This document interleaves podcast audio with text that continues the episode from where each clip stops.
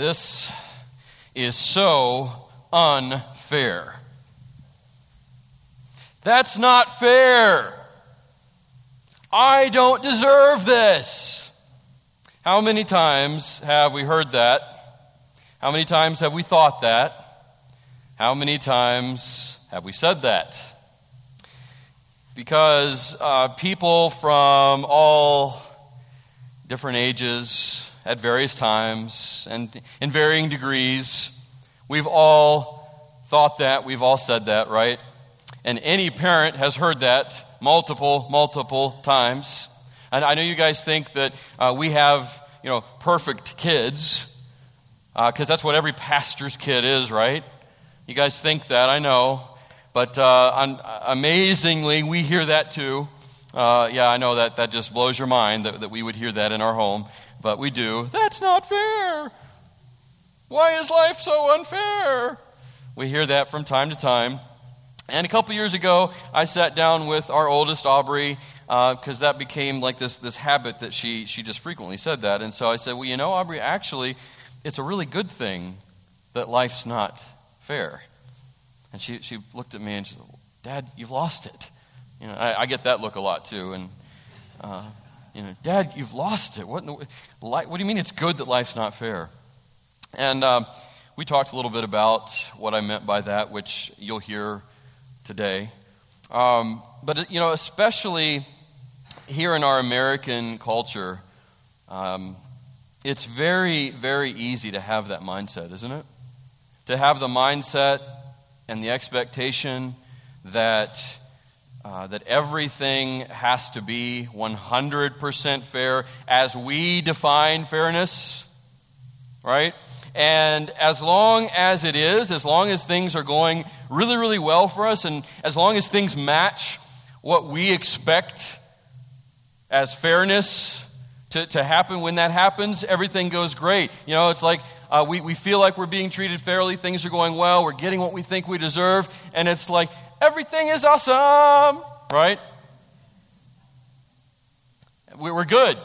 As long as I feel like I'm getting the fair end of the deal, I'm good. Everything is awesome. But the moment that we feel like things aren't done fairly, the moment that, that our expectation or our, our personal standard of fairness, when life doesn't match up to that, when life affects things differently, when life doesn't meet our expectations of fairness, which happens, you know, pretty much like constantly. when that happens, instead of everything is awesome, it goes to everything is awful, right? Everything just comes crashing down in our mind and our heart. And, and we, we start to, to just feel that, that bitterness rise up. And we don't like the feeling of, of not being treated fairly. None of us do. We don't like the feeling of, of not getting what we feel we're entitled to, or not having people react to us the way we feel that we deserve to be treated. And, and, it, and it's true for everyone. It's not just a kid thing, it's a human thing. We're all about fairness, and we're also all about unfairness in the opposite way.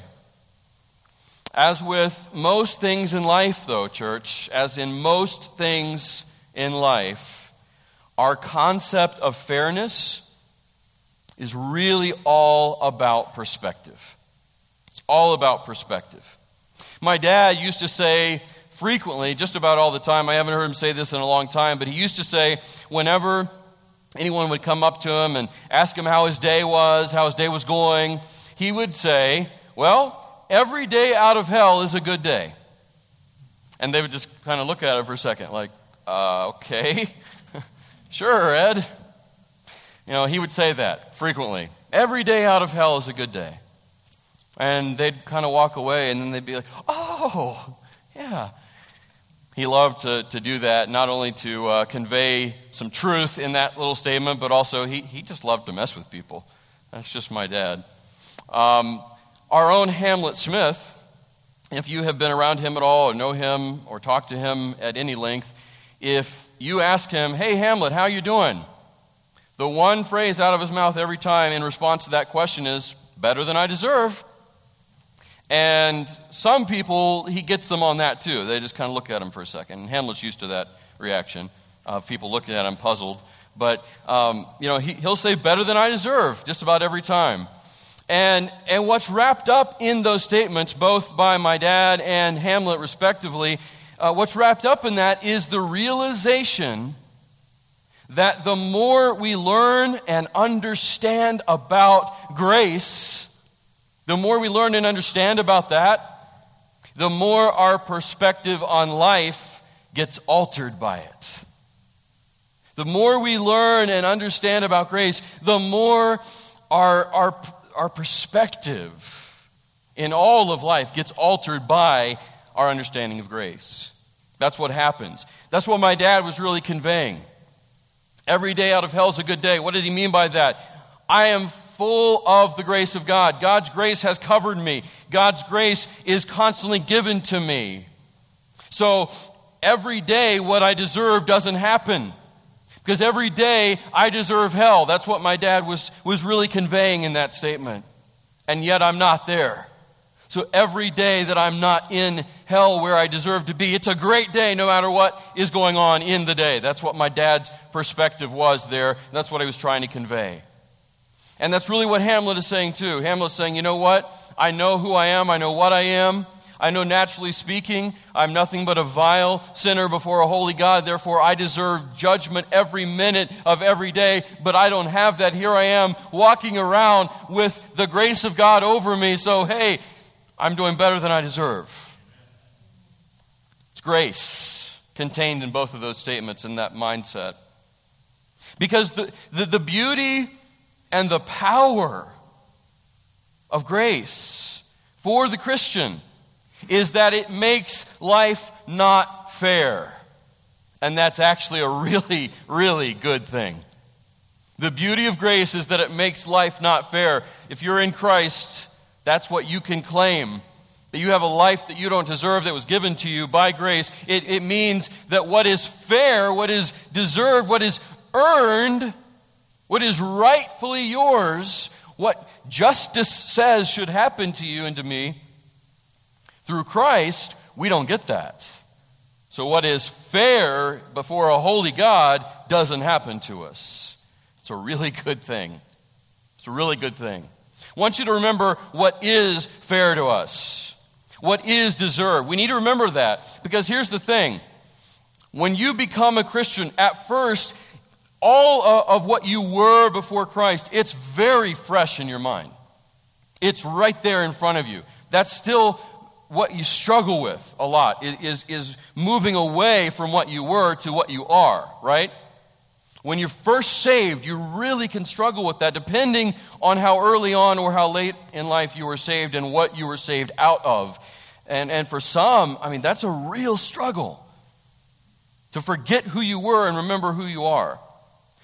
But here's what happens even in that case, the longer you go in your Christian life, there's a danger the danger is that we can forget easily what we really deserved, what's fair to us, what should be our sentence. We can forget that. So let's, let's all remember that. What we, what we really deserve, what is fair to us. What's fair to us is what Romans 6.23, the first part says.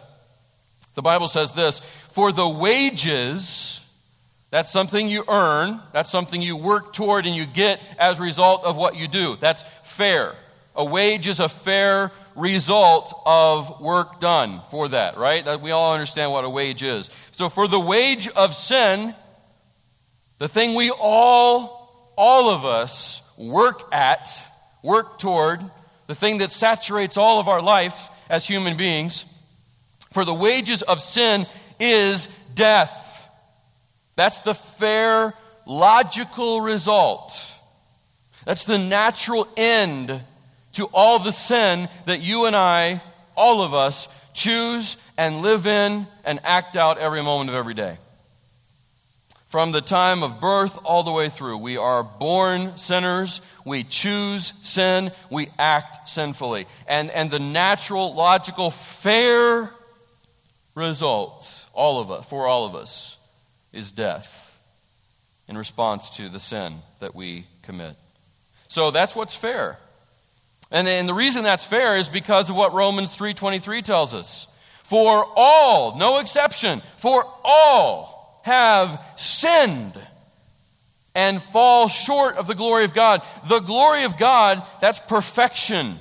That's sinlessness, holiness. That's the goal, that's the mark, that's the bar that was set for all of humanity. For us to fellowship with God, for us to be right with God, for us to know God and have His love and His favor on our lives, the standard that we have to reach for that is supreme, absolute holiness, perfection, total righteousness. You want to know me, God says? Here's the bar. You have to reach that. And all of us, as we see that bar, we realize I can never make that. Because all have sinned and fall short, come up short to the glory of God, which is the standard. We all miss the mark. No matter how good of a shot we are, no matter how accurate our aim, in and of ourselves, every one of us will miss the mark of God's holiness and perfection. We all have that as our verdict. That's why Romans 6:23 the first part is fair. That's what's fair to us, church. That's what's fair to us. So what's not fair then, what is unfair is the second part of Romans 6:23. Here's where it gets really good because this is what's not fair. But the gift, the gift, not the wage, that's not something you work for or earn. A gift is something you don't work for and yet receive, right? We all know what a gift is. A gift is something that someone else purchases on your behalf and gives to you freely. That's why we love birthdays. That's why we love Christmas time. That's why we love any chance we get a gift because it's like, oh, wow, I, didn't do anything for this, and yet here it is. This is all for me. Right? We love gifts. We love gifts. Romans 6:23 the first part what's fair for the wages of sin is death but but you see that great beautiful contrast but the gift of God the one who should be judging us as is fair to us the gift of God, the one whose supreme holiness and righteousness and perfection we have violated with every breath. That God, instead of giving us judgment and punishment like He, with all rights, should do, instead, He gives us a gift. The gift of God. What is this gift? It's the most supreme, fantastic, matchless gift anyone could ever receive or have offered to them. Here's what the gift is eternal life, not eternal death, which we fairly deserve, as Romans 6:23a tells us. Eternal life, that's the gift. In Christ Jesus our Lord. That's unfair. And isn't it great? That's what's unfair. And thank the Lord that, that we don't get what's fair through Christ. Here's what else is unfair in light of Romans 3:23 that we've all sinned and fallen short of the glory of God. The next verse though, here's what's unfair. They are justified they, meaning us, all humanity that has fallen short of the glory of God, that is not right with God, that's outside of a right relationship, outside of a right standing with a holy, perfect God, instead of it just being left there, and that's the end of the story, verse 24 says, they are justified freely by His grace. The very definition of grace is total, undeserved favor or kindness or merit, something totally outside of and beyond you, something you could never, ever deserve. That's what grace is, and that's what we're justified by. We are justified freely by His grace, by God's grace, through the redemption that is in Christ Jesus. Don't ever look for any other source of redemption beyond Jesus Christ because it's not there. He's it, He's the only one. He's what makes life unfair. And he, he's what makes that a very, very good thing. Now, this grace that we get from God, oh wow, it is definitely cause for great celebration. It is cause for great joy and should be a constant source of joy for us. But along with celebrating and, and embracing God's grace with excitement and joy, which I hope you do, but along with that, here's the thing we also have to understand, church, we have to understand, we have to remember that free to us, and free period are two different things. You with me? We have to understand as we're celebrating and, and, and thanking God for this grace, and as we're full of joy for it, and I hope you are, you need to be full of joy. We get so passionate and excited about so much. I mean, especially like, you know, March Madness is, has just it's, it's ended and, and, and all that's over, but and the playoffs are starting and baseball's starting. And, and, and those of us who love sports, man, we're excited every day of the week about certain things. We get excited in a positive way when what we want is happening on the field or on the court. We get excited in a negative way when it's not. We get excited over all of these things. We get excited over our favorite TV show returning after the hiatus. We get excited over the new restaurant that's coming in. But how excited are we at God's grace? Is that a source of incredible and sustaining and perpetual joy in your life to the point where sometimes you do just stand up and say, Woo! Or do you just like, Woo? Now, I'm, I'm not here to judge your, your emotional response. I'm just here to say it's a good thing to get excited about God's grace.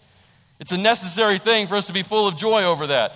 And as much as that's true, though, I, I, want you to understand we've got to remember that free to us and free period are two different things. What I mean by that is God's grace did not come without a price. This grace that we are covered in and saturated by, this grace we are given freely and powerfully, it did not come without a price.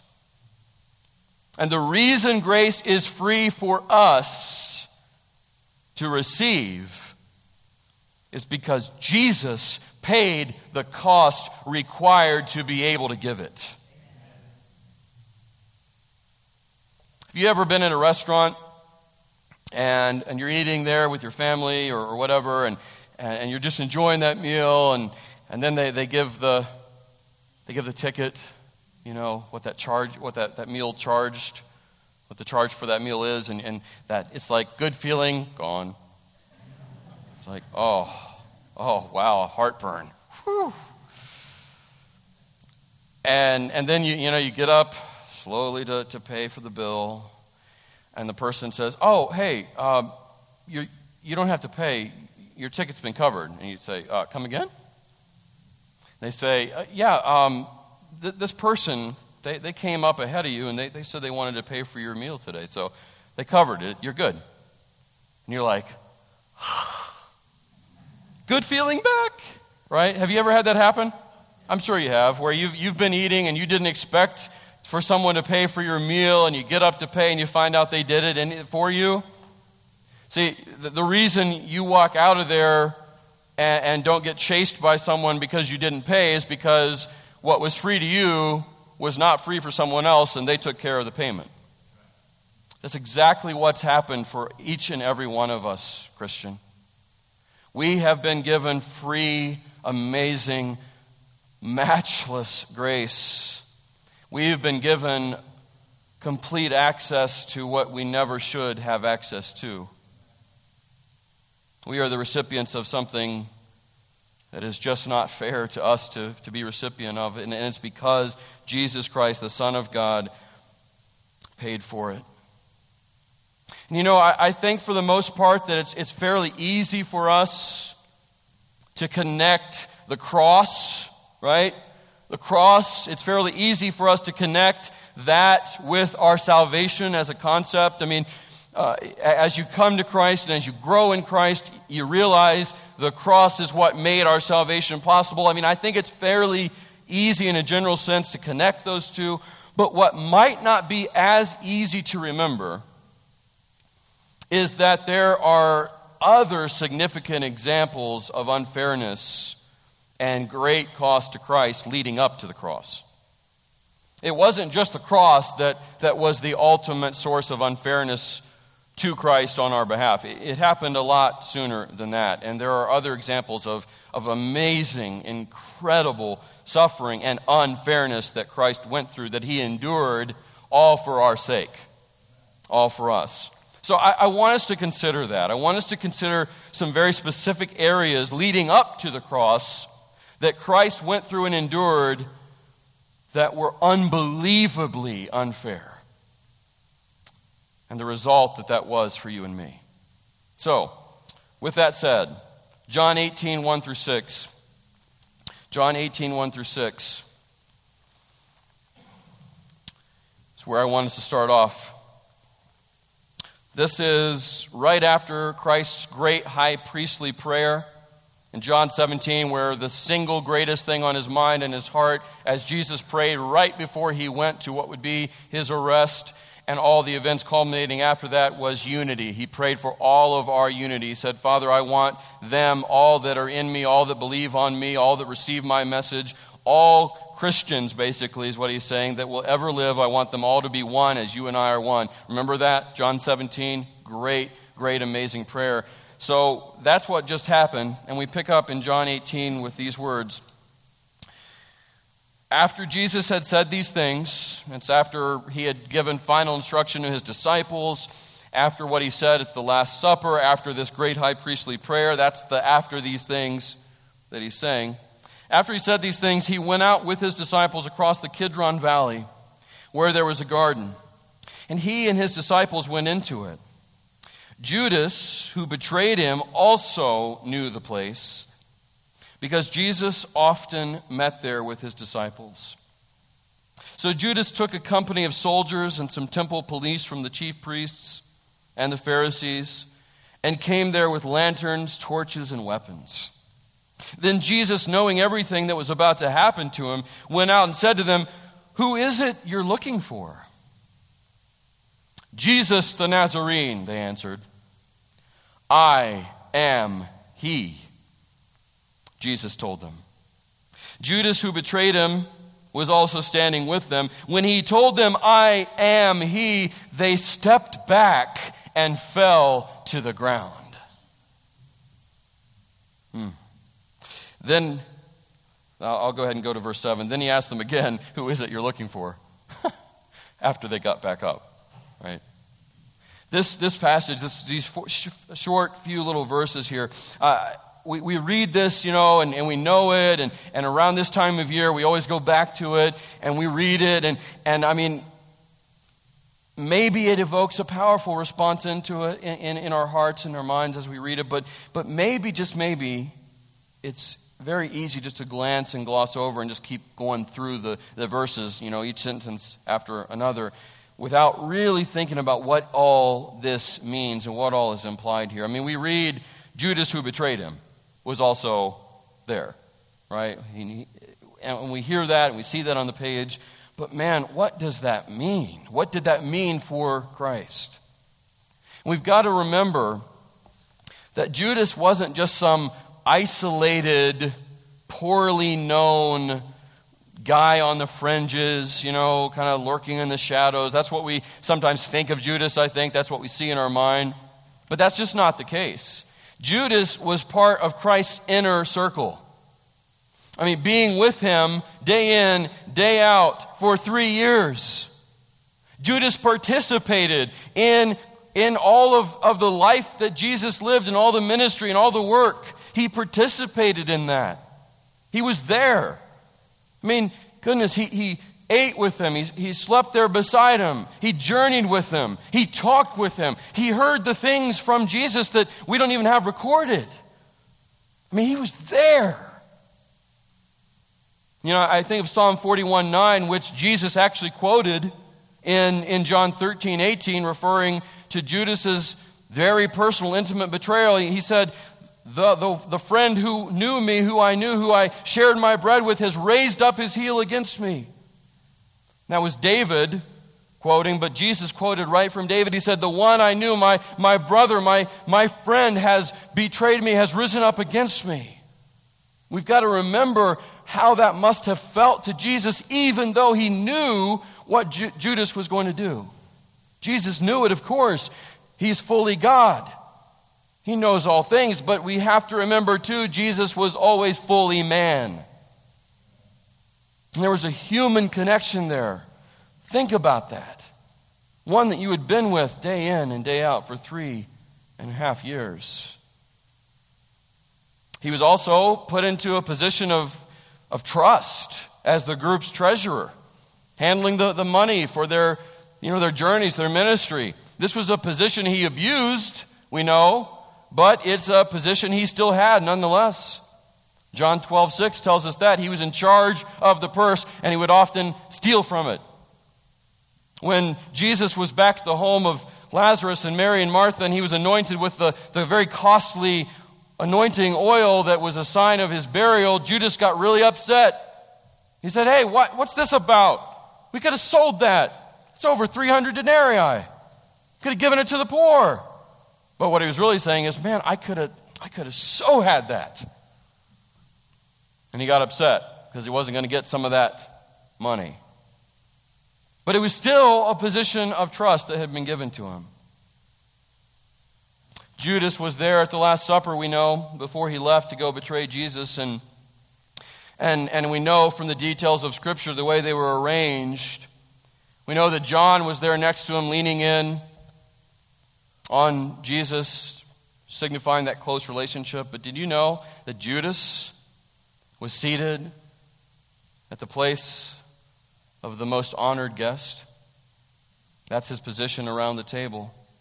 In, in the ancient Middle Eastern way of doing things at a banquet or a dinner, the one on the left of the host was the place of the most revered, most honored chief guest.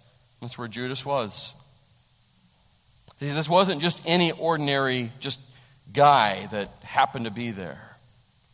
This was someone who knew Jesus well, who was known by him well, and others knew. Can you, can you feel the sting of the betrayal knowing that? Can you just feel the crushing weight that that must have been on our Savior? I mean, just from a human level. Wow. The other thing that we see here that's just absolutely amazing is that the soldiers coming to arrest Jesus, we hear, we see in these, this text that um, that he, he took a, a, group of soldiers, right, a company of soldiers and some temple police. Well, what we miss is, is what literally that word that John uses here refers to, and it really is probably between 500 and 600 soldiers.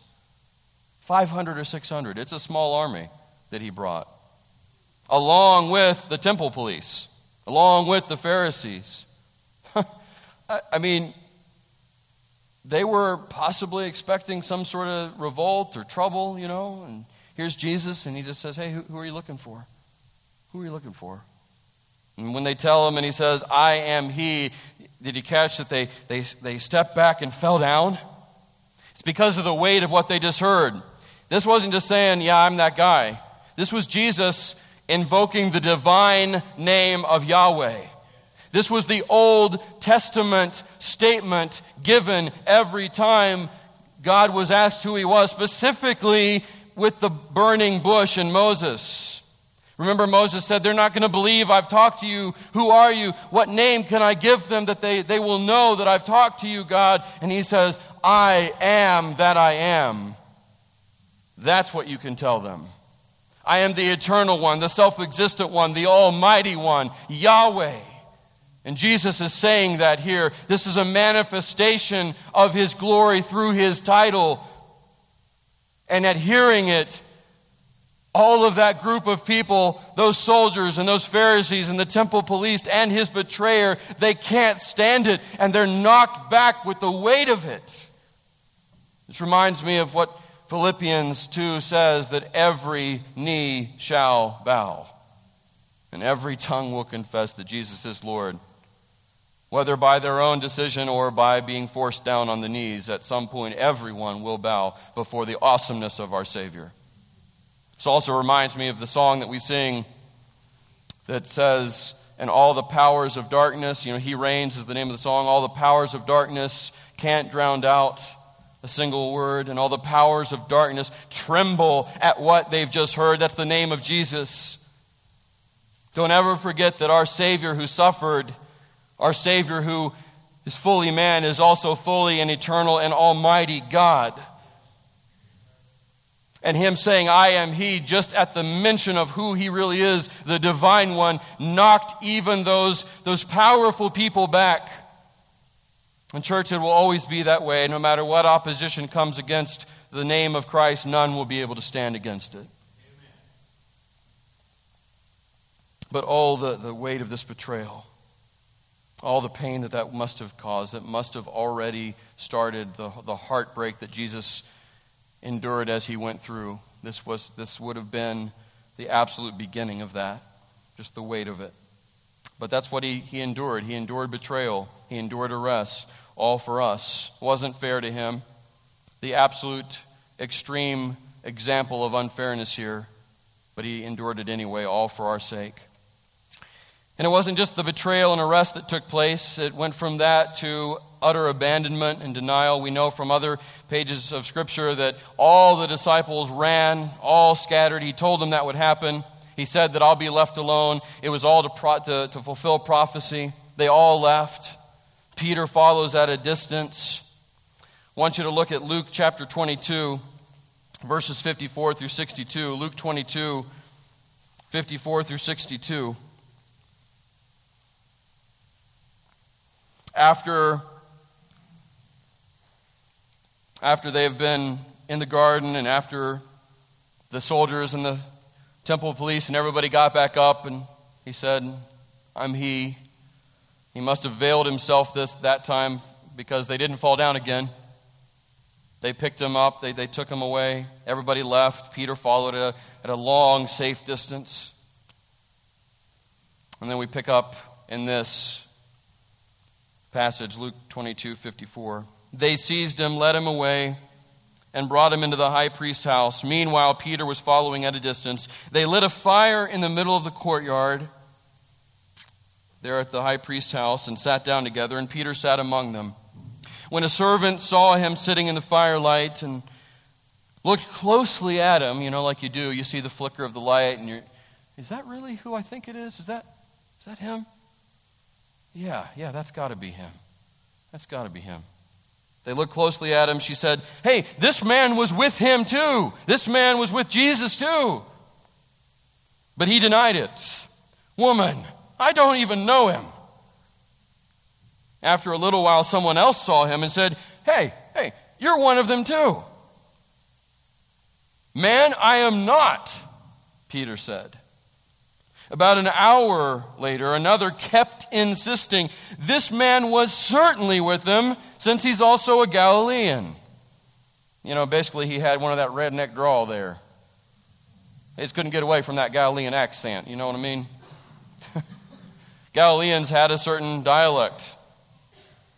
Everybody did, and Galileans apparently was, was, it was pretty strong because that's really what's going on here. It's like the, the speech betrays that we know he's a Galilean. He's got to be. He was with him. We've seen him around too. But Peter said, Man, I don't know what you're talking about.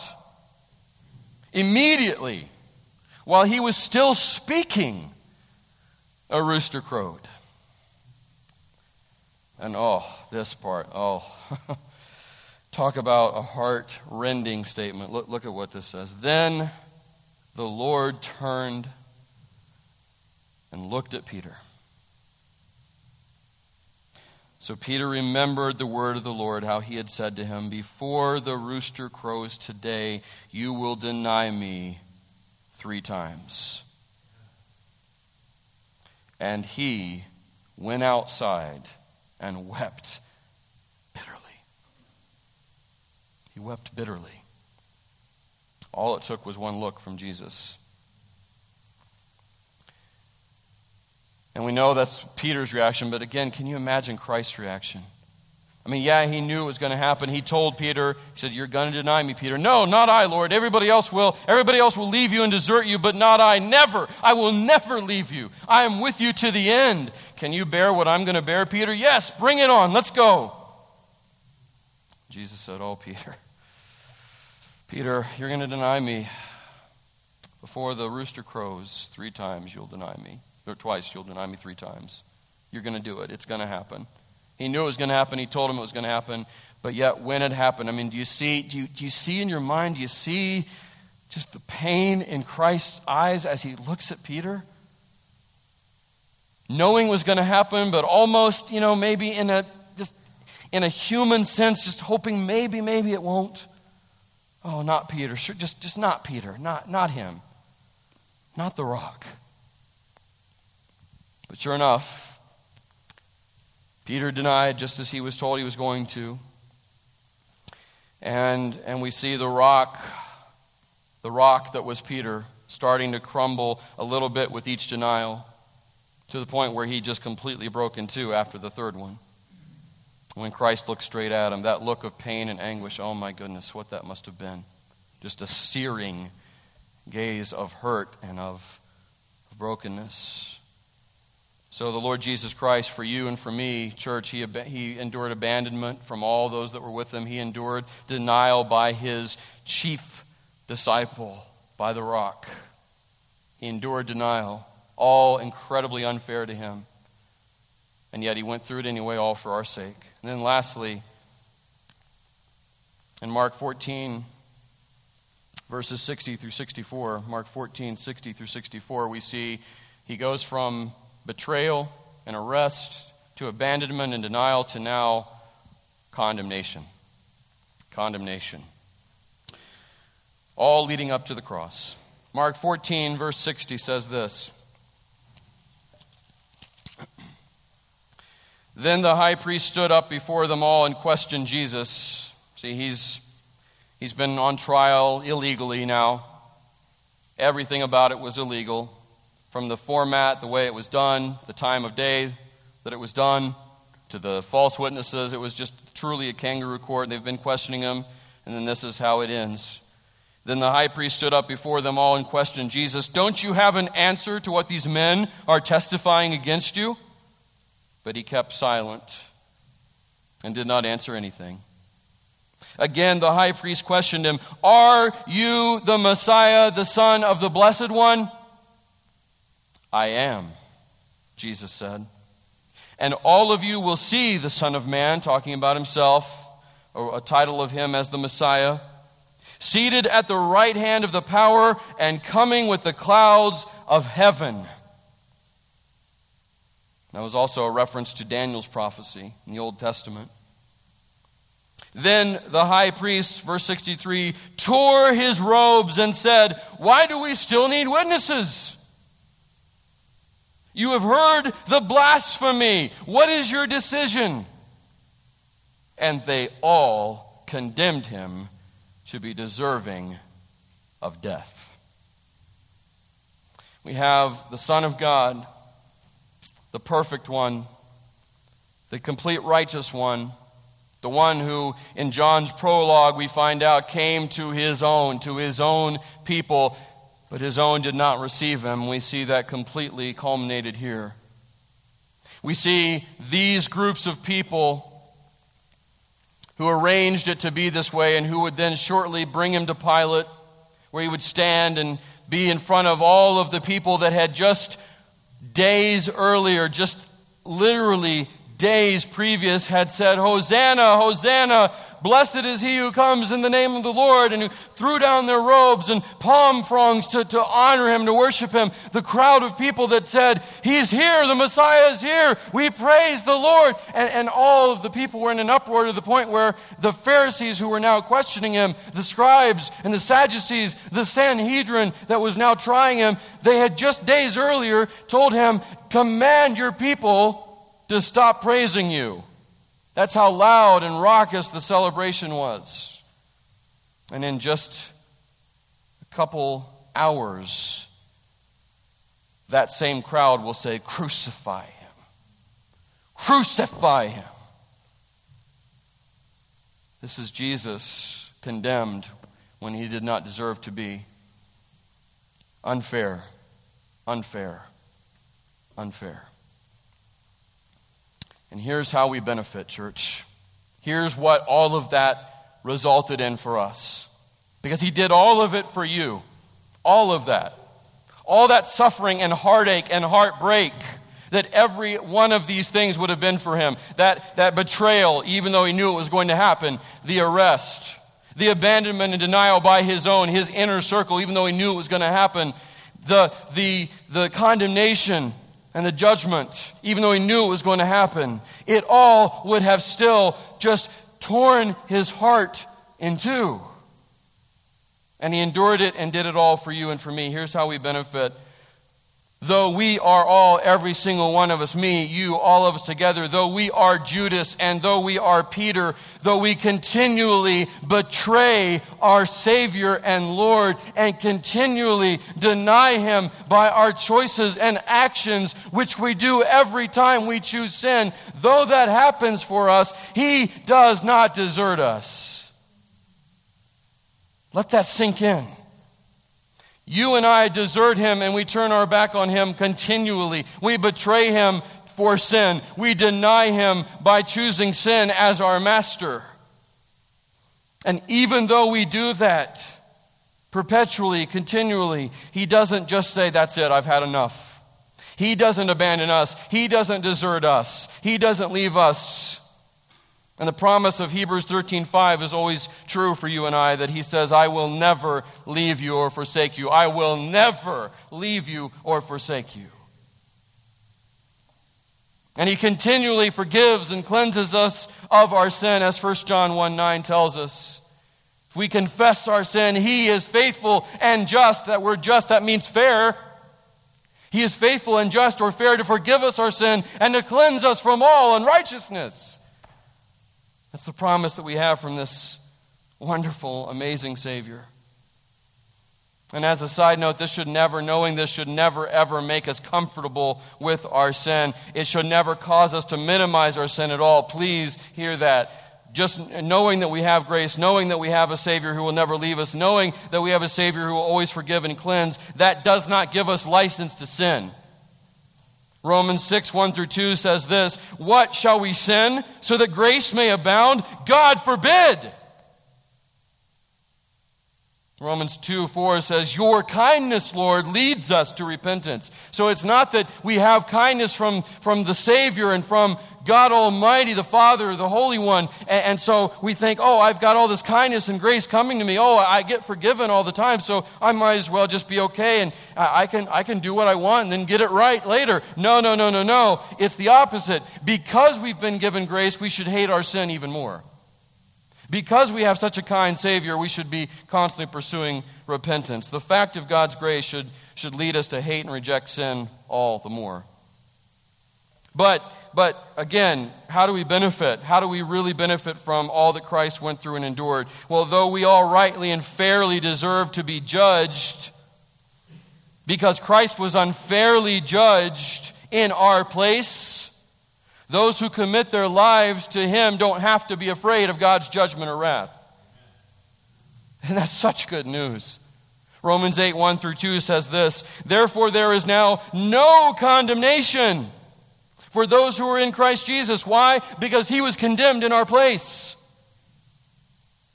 Because through Christ Jesus, the law of the Spirit who gives life has set you free from the law of sin and death.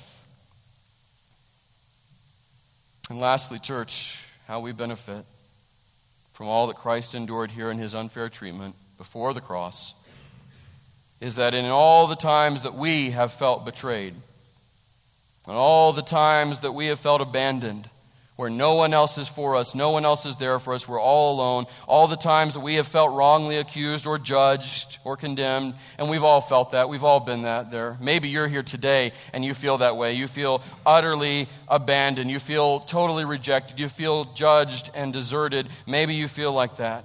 If not now, you certainly can relate to it. In all of that, we have a Savior who more than anyone else can say, I understand. I can relate. I know how you feel, truly, and I can help you because of what he endured in that betrayal and abandonment and wrong accusation and judgment. He knows how we feel more than anybody ever will. Hebrews 4 15 through 16 says this For we do not have a high priest who is unable to empathize, not just sympathize, but empathize. That means enter in to how you're feeling, enter into your pain, and share it. For we do not have a high priest who is unable to empathize with our weaknesses, but we have one who has been tempted in every way, every way, just as we are, yet he did not sin. Let us then, because that's true, let us then approach God's throne of grace. There's that undeserved kindness. Let us approach God's throne of grace with confidence so that we may receive mercy and find grace to help us in our time of need, which we all have all the time. Oh, that's the Savior you and I have if you've already committed your life to Him. That's the Savior you have. And if you haven't committed your life to Jesus Christ today, that's the Savior you can have. That's the Savior who waits to receive you. That's the Savior who left heaven to come to earth for this purpose, to go through all of these things, to endure all of these things unfairly, to give you what is unfair grace and love and favor and eternal life. That's what's waiting for you today. Why would you not receive that? Makes no sense. Because it's free to you, totally. And the reason it's free to you and me is because it cost him everything. Why would we not embrace that? Pray with me, would you? No one looking around, nobody messing with their phone or anything, just total silence, total peace, total calmness. It really comes down to a very simple question Have you embraced this Savior? Is Jesus Christ your Savior? Is He your Lord over all that you are and all that you do? Have you given your life to the one who gave His life for you? Simple question. And I would love, love to see you take advantage of that incredible free gift today that stands there waiting for you to receive. I wonder, is there anyone at all who would say, No, I have not received this gift yet. I have not embraced this Savior, but I want to. I need to today. I want this to be the day of my salvation. I want this to be the day that I know this Savior, this Jesus. Is there anyone who would say, Yes, that's me? Anyone at all? Anybody?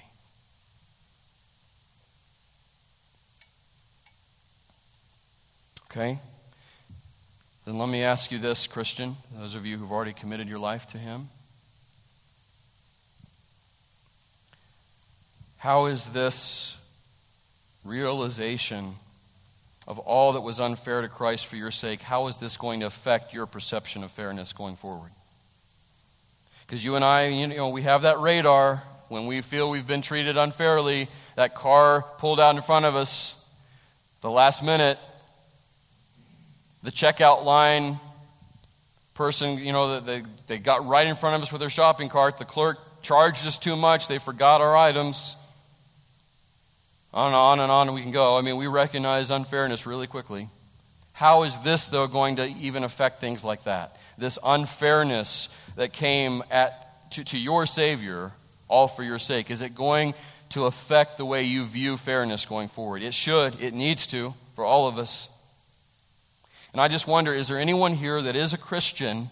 If you've committed your life to Jesus, He's your Savior, but maybe you're holding on to some sort of bitterness Maybe you're holding on to some sort of wrong that's been done to you, whether it's yesterday or this morning or 10 or 20 years ago. Maybe you've just been kind of a slave to something that was done to you or done at you or something for a long time and it's been robbing you of peace and of joy. I wonder, is there anyone here that would say, Yeah, that's me? Would you pray for me in that way? Anybody at all?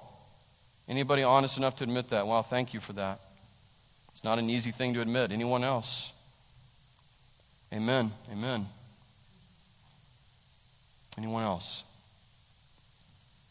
Okay. Listen, there are people standing in the back right now that would love to pray and talk with you, any of you, whether it's a need for salvation, you didn't have to, you know, just because you didn't raise your hand up doesn't mean you can't still talk to someone and come to Christ today. They'd love to counsel with you through the Word, go deeper. Or, Christian, if you just want somebody to counsel with you on something and pray and, and talk something out, there's people standing at the back that would love to do that with you. Let's pray together. Father, thank you so much for your Word. Thank you, God, for being so good to us in, in ways that we can't even fully comprehend. Thank you for grace, something that we could never deserve, something we could never earn or work for no matter what we did. Thank you for giving your grace freely to us. But, Father, thank you. Thank you that the price that was attached, you did not then give us after it. After you give us grace, you don't say, okay, now let's settle up. No, Jesus Christ, your precious Son, paid it all for us. Thank you for the gift of grace and for the cost that we did not have to pay for it. May that change our lives in every single way. Father, may we who have been recipients of such unfairness, may we look at fair and unfair differently. And may we also make sure that as we treat other people, as we respond to other people and, and deal with them, that, that the way we deal with them is, is a reflection of the way we have been dealt with. Help us in this, I pray. Please work in hearts and minds those who said, Yeah, I, I need to let go of some things. I need to look at some things differently. I pray by your Spirit you would empower them in that way. We pray all of this in Jesus' amazing name. Amen.